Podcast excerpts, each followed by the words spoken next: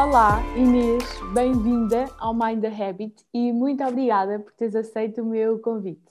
Olá Débora, olha, também agradeço por me teres convidado, não estava nada à espera e foi muito simpático da tua parte, obrigada.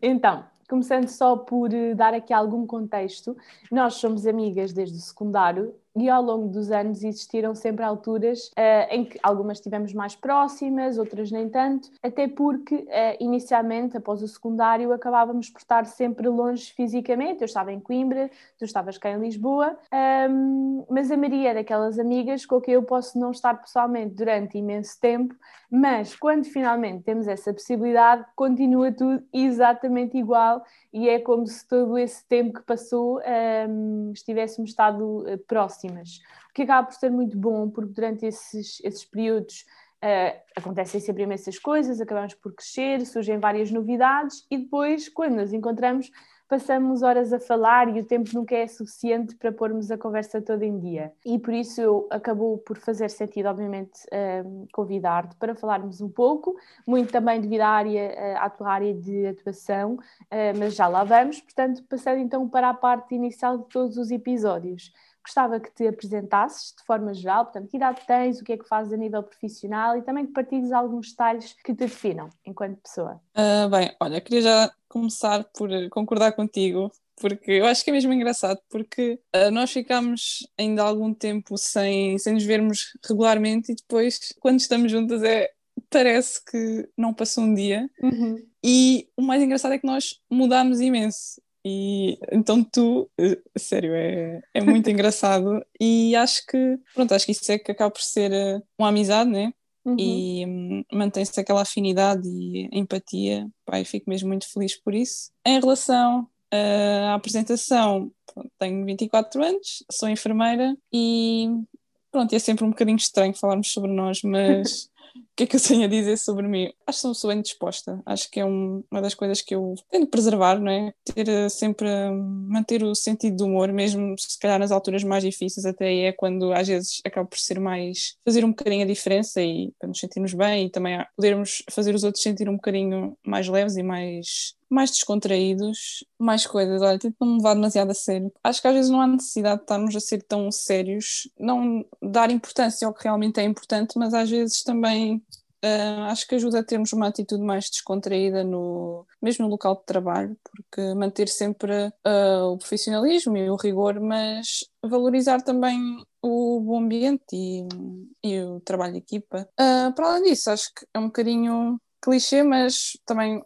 Gosto de preocupar-me com as pessoas de quem gosto, amigos, família, e tentar estar lá quando precisam e principalmente agora com pandemia e afastamento, acho que acaba ainda a ser mais preciso demonstrar isso, porque não há aquele convívio com tanta frequência. Uhum. Mas e tu, enquanto pessoa? Ou seja, coisas que gostes, obviamente que tudo o que disseste se inclui, mas coisas que de facto te definam enquanto pessoa. Olha, gosto de ouvir música, me passo literalmente um dia sem ouvir música. Também gosto de ler, por acaso, tenho tentado assim ler mais. Às vezes desligar um pouquinho e isso ajuda muito.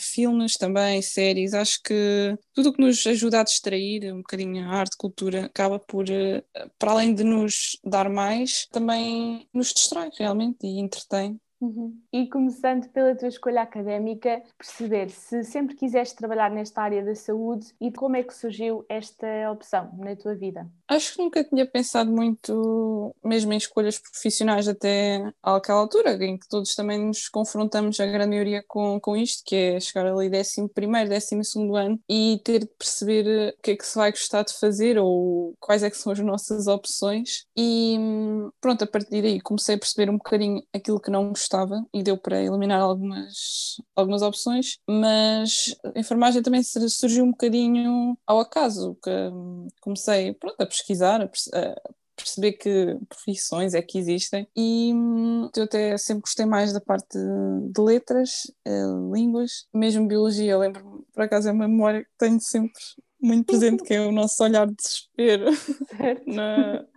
nas aulas de biologia, uma ponta da sala e aquele reforço positivo de isto está quase a acabar. Sim. Mas apesar disso, comecei a perceber um bocadinho o que era a profissão, que agora percebo que não sabia nada do que era, mas na altura achei que seria interessante experimentar e pronto, não foi todo assim aquele amor à primeira vista, logo uma grande vocação, mas agora pronto, acho que não tenho dúvidas que gosto mesmo de fazer isto. Uhum. E para quem não é da área, o que é que de forma simples e objetiva faz de facto um enfermeiro?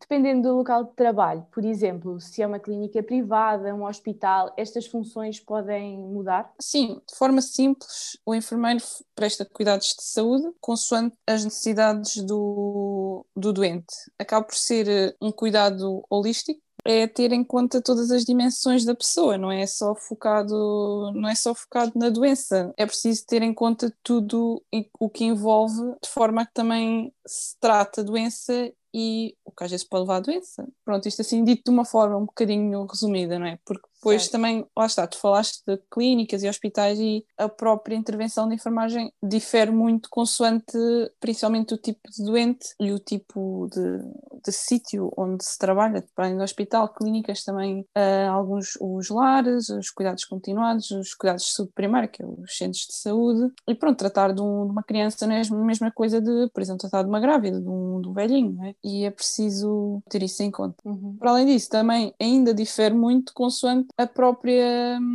equipa e o próprio serviço, porque trabalho que supostamente é igual consoante os vários tipos de chefias e a organização do serviço difere muito, mesmo dentro dos mesmos hospitais ou das mesmas clínicas. Uhum. E como é que é trabalhar por turnos? É mais fácil e acessível do que aquilo que inicialmente pensavas que iria ser, ou é mais difícil e estranho, portanto, fazer toda essa adaptação? Eu não tinha muita noção antes do curso, né, que havia o trabalho por turnos, sabia, mas nem pensava muito nisso. Depois no curso, como nós temos de estagiar e o nosso estágio acaba por ser acompanhar o orientador e cumprir o horário dele, então durante os estágios fui sempre fazendo já turnos rotativos, então deu para me ir habituando e perceber que isso ia ser uma realidade e até, pronto, gosto bastante de trabalhar por turnos. Às vezes, claro que é um bocadinho mais chato, certas alturas em que são turnos mais seguidos ou, pronto, às vezes turnos duplos, mas acho que acaba por fazer com que não seja um trabalho tão rotineiro e também dar alguma flexibilidade ao meu próprio horário, conseguir gerir um bocadinho melhor folgas. Uhum. E agora, com a chegada desta pandemia, o que é que mudou na tua rotina? Que desafios é que tudo isto veio acrescentar à balança e perceber também se foste alocada a uma área diferente daquela em que estavas? Explica-me tudo. Com a pandemia eu acho que não há ninguém que não tenha sofrido alterações a nível pessoal, profissional. Mudou muita coisa mesmo e foi mudando. Nós já começámos isto em março e desde março até agora já ouvimos todo o tipo de alterações de orientações mesmo, de superiores, que hoje pode-se fazer isto, amanhã não se pode fazer isto, afinal o que estávamos a fazer estava bem, vamos voltar a fazer, agora não está bem, não vamos fazer. Todos os dias era principalmente naquela altura, abril, maio, em que todos os dias havia novas informações. Eu trabalho num serviço de medicina que, pronto, são doentes com múltiplas patologias e tipicamente com uma idade mais avançada, e foram estes serviços onde houve os primeiros casos de Covid e acabámos por, como serviço, sofrer um bocadinho, porque tivemos também casos conhecidos que, pronto, até acabaram por dar a infecção a colegas, a profissionais, né? E isto numa altura de desconhecimento, de estarmos todos um bocadinho assustados de,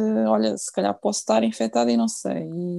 E foi assim um bocadinho difícil gerir essa parte e ainda foram bastantes pessoas infectadas e tivemos de fechar como serviço, teve de haver uma limpeza também para ficarmos como tínhamos tido contacto com pessoas infectadas, ter a cumprir os dias de isolamento e depois voltámos como serviço normal. Claro que, apesar de ser um serviço normal, havia sempre a dúvida, será que algum destes doentes pode estar infectado? Porque às vezes a sintomatologia é muito semelhante, então havia doentes que eram muito suspeitos e nós não tínhamos essa confirmação intervenção, não é? Acabou por mudar bastante a nossa forma de intervenção. Entretanto, a cerca de outubro, mais ou menos, por necessidade do serviço, foi mesmo transformado em serviço de Covid, e aí é que, pronto, foi mesmo necessário trocar as voltas todas e transformar o serviço num serviço um bocadinho muito diferente, um bocadinho muito grande. E tem sido uma das piores fases, porque, para além disso, o que o próprio trabalho altera é o rácio, a proporção de enfermeiro para doente, e não há mais recursos humanos, ou seja, temos de ser nós a compensarmos a nós, a fazer turnos a mais, horas a mais, e a...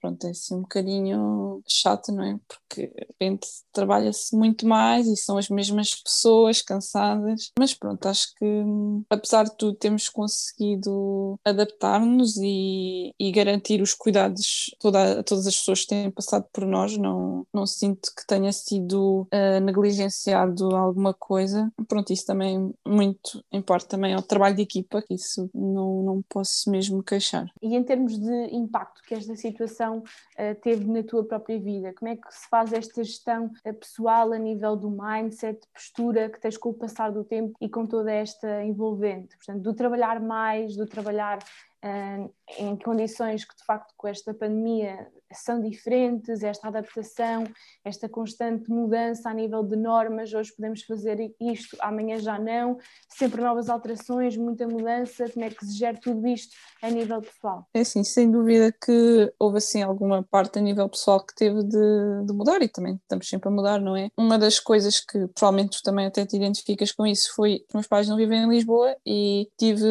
2 meses sem ir à minha terra de origem e sem visitar os meus pais, e foi bom perceber que, apesar da distância, continuamos a falar todos os dias, fazer videochamadas, e dá para manter uma boa relação, e que, apesar da distância, continua. E isso também com amigos, porque assim tivemos de diminuir, não é, os contactos, e também perceber que, apesar de tudo, quando precisamos de alguma coisa, continuamos a ter com quem nós gostamos mais de estar, apesar de não ser pessoalmente, e precisamos de desabafar, de falar. Acho que isso também tem ajudado muito a gerir um bocadinho, às vezes, o stress ou a ansiedade do trabalho. Pronto, tenho alguns amigos que estão na mesma situação que eu, dá para, acho que, partilhar experiências e perceber a forma também como as outras pessoas estão a lidar, ajudou bastante. Uhum. E ainda nesta ótica pessoal, há alguma coisa, ou seja, saindo daqui, não ótica é pessoal, mas saindo daqui um pouco do mundo do trabalho, alguma coisa que faças regularmente e que acreditas que faz efetivamente a diferença a longo prazo? Alguma coisa que faças religiosamente, e pode ser mesmo qualquer coisa? Assim, religiosamente acho que é fundamental pelo menos um café diário, é das coisas que mais ajuda, mas também acho que tudo o que nos ajuda a distrair, a sentirmos melhor. No meu caso, eu já referi que era um bocadinho a música, ou filmes, séries, livros, algo que nos faça mesmo estar bem. Coisas leves, às vezes uma série só para rir já ajuda a sentirmos melhor. Acho que também manter o contacto com amigos, família, comer bem. Às vezes apetece aquele chocolate, comer o chocolate, não culpabilizar essas coisas. Comecei a gostar de fazer desporto mais regular, até porque nós agora acabamos por não sair tanto, e para nos sentirmos um bocadinho mais ativos. Uhum, ok. Portanto, no fundo, resumindo aqui um pouco o que disseste, acabar por rodear-te de conteúdo mais positivo, ou que te distancie da realidade à qual estás constantemente exposta, que é do trabalho, neste caso a tão chamada linha da frente de contacto com os doentes Covid. Portanto, compreendo que faça todo o sentido que, não estando no trabalho, tudo passe muito mais por conteúdo positivo e que te faça um pouco esquecer por um tempo esse panorama. Última pergunta, antes das perguntas rápidas, perceber, quando falamos de mindset, há aqui alguma postura que consideras importante ter ou que tenhas? Algo que te caracterize no sentido de uma forma de ver as coisas, olhar, interpretar ajustar os acontecimentos do dia a dia. Qual é que é a tua postura nesse sentido? Acho que ajuda a ver as coisas com sentido de humor, tentar, como também já tinha dito, mas é verdade, acaba por fazer com que pareça, não é que seja, mas que pareça mais fácil enfrentar as dificuldades que nos vão aparecer no dia a dia, e com isto também ter uma atitude positiva, não tentar encontrar a parte positiva das coisas, não ficar logo a pensar que vai correr mal, ou isto correu mal, isto vai continuar assim, não, pensar que correu mal, mas o que é que podemos fazer para que melhore, o que é que podemos...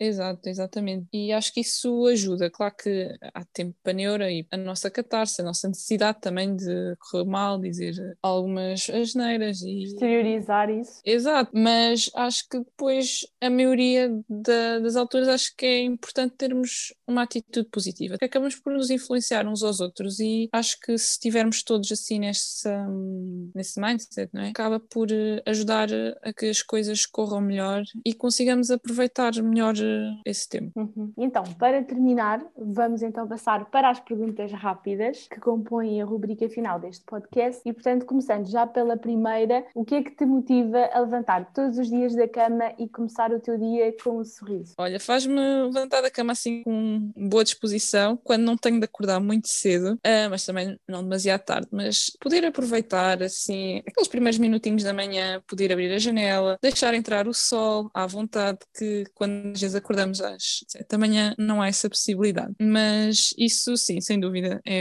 das coisas que me faz sentir melhor, assim, ter um grande sol a entrar pela janela. E o que é que, pelo contrário, te faz não querer sair da cama? Olha, quando está muito frio na rua e temos de nos obrigar a sair, com às vezes chuva, outras vezes vento, e nós estamos tão bem na cama, tão quentinhos, mas é necessário e faz parte também da vida, não é? Nesses dias penso que gostava mesmo de continuar mais um bocadinho sem acordar. E o que é que não toleras, de uma forma geral? Pode ser nas pessoas, pode ser algumas situações em particular? Pessoas mal-humoradas, não consigo lidar, porque não é quando estão uma vez ou outra, pessoas que estão sempre de mau humor, que estão sempre do contra, acho que não ajuda ninguém, não há essa necessidade, e não é às vezes traço de personalidade nem feitio, acho que é mesmo um defeito e deve-se contrariar isso. E por outro lado, que características é que para ti são essenciais numa pessoa? Valorizo a empatia nas outras pessoas, quando alguém demonstra preocupação e amizade de uma forma altruísta, sem estar a pensar ou sem ter segundas intenções.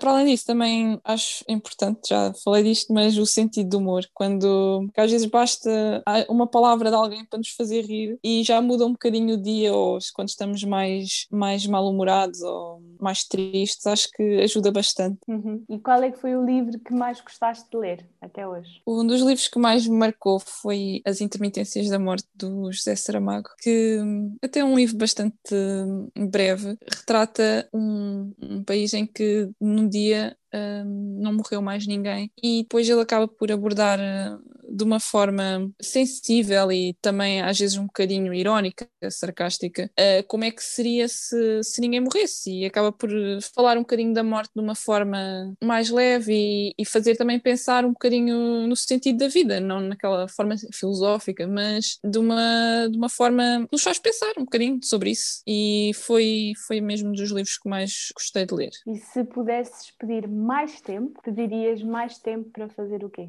Sem dúvida que mais tempo para estar com amigos, família, também para ler, acho que é sempre preciso cada vez mais tempo, e também para viajar, não é? Porque agora precisamos de mais tempo, porque ainda não parece que seja nos próximos meses. Certo. E onde é que te vês, onde e como é que te vês daqui a 5 anos? Essa é daquelas perguntas que eu acho que nem costumo pensar sobre isso, porque daqui a 5 anos vou ter 29 anos e depois começa a haver aquela pressão, o que é que vais ter daqui quase 30 anos e o que é que tu vais fazer? Não sei, olha, gostava de estar bem profissionalmente, também bem com famílias e com amigos, e ainda manter assim as pessoas de quem gosto que se mantenham na minha vida por muitos mais anos, e é um bocadinho isso, que não haja pandemia, já era uma coisa a valorizar.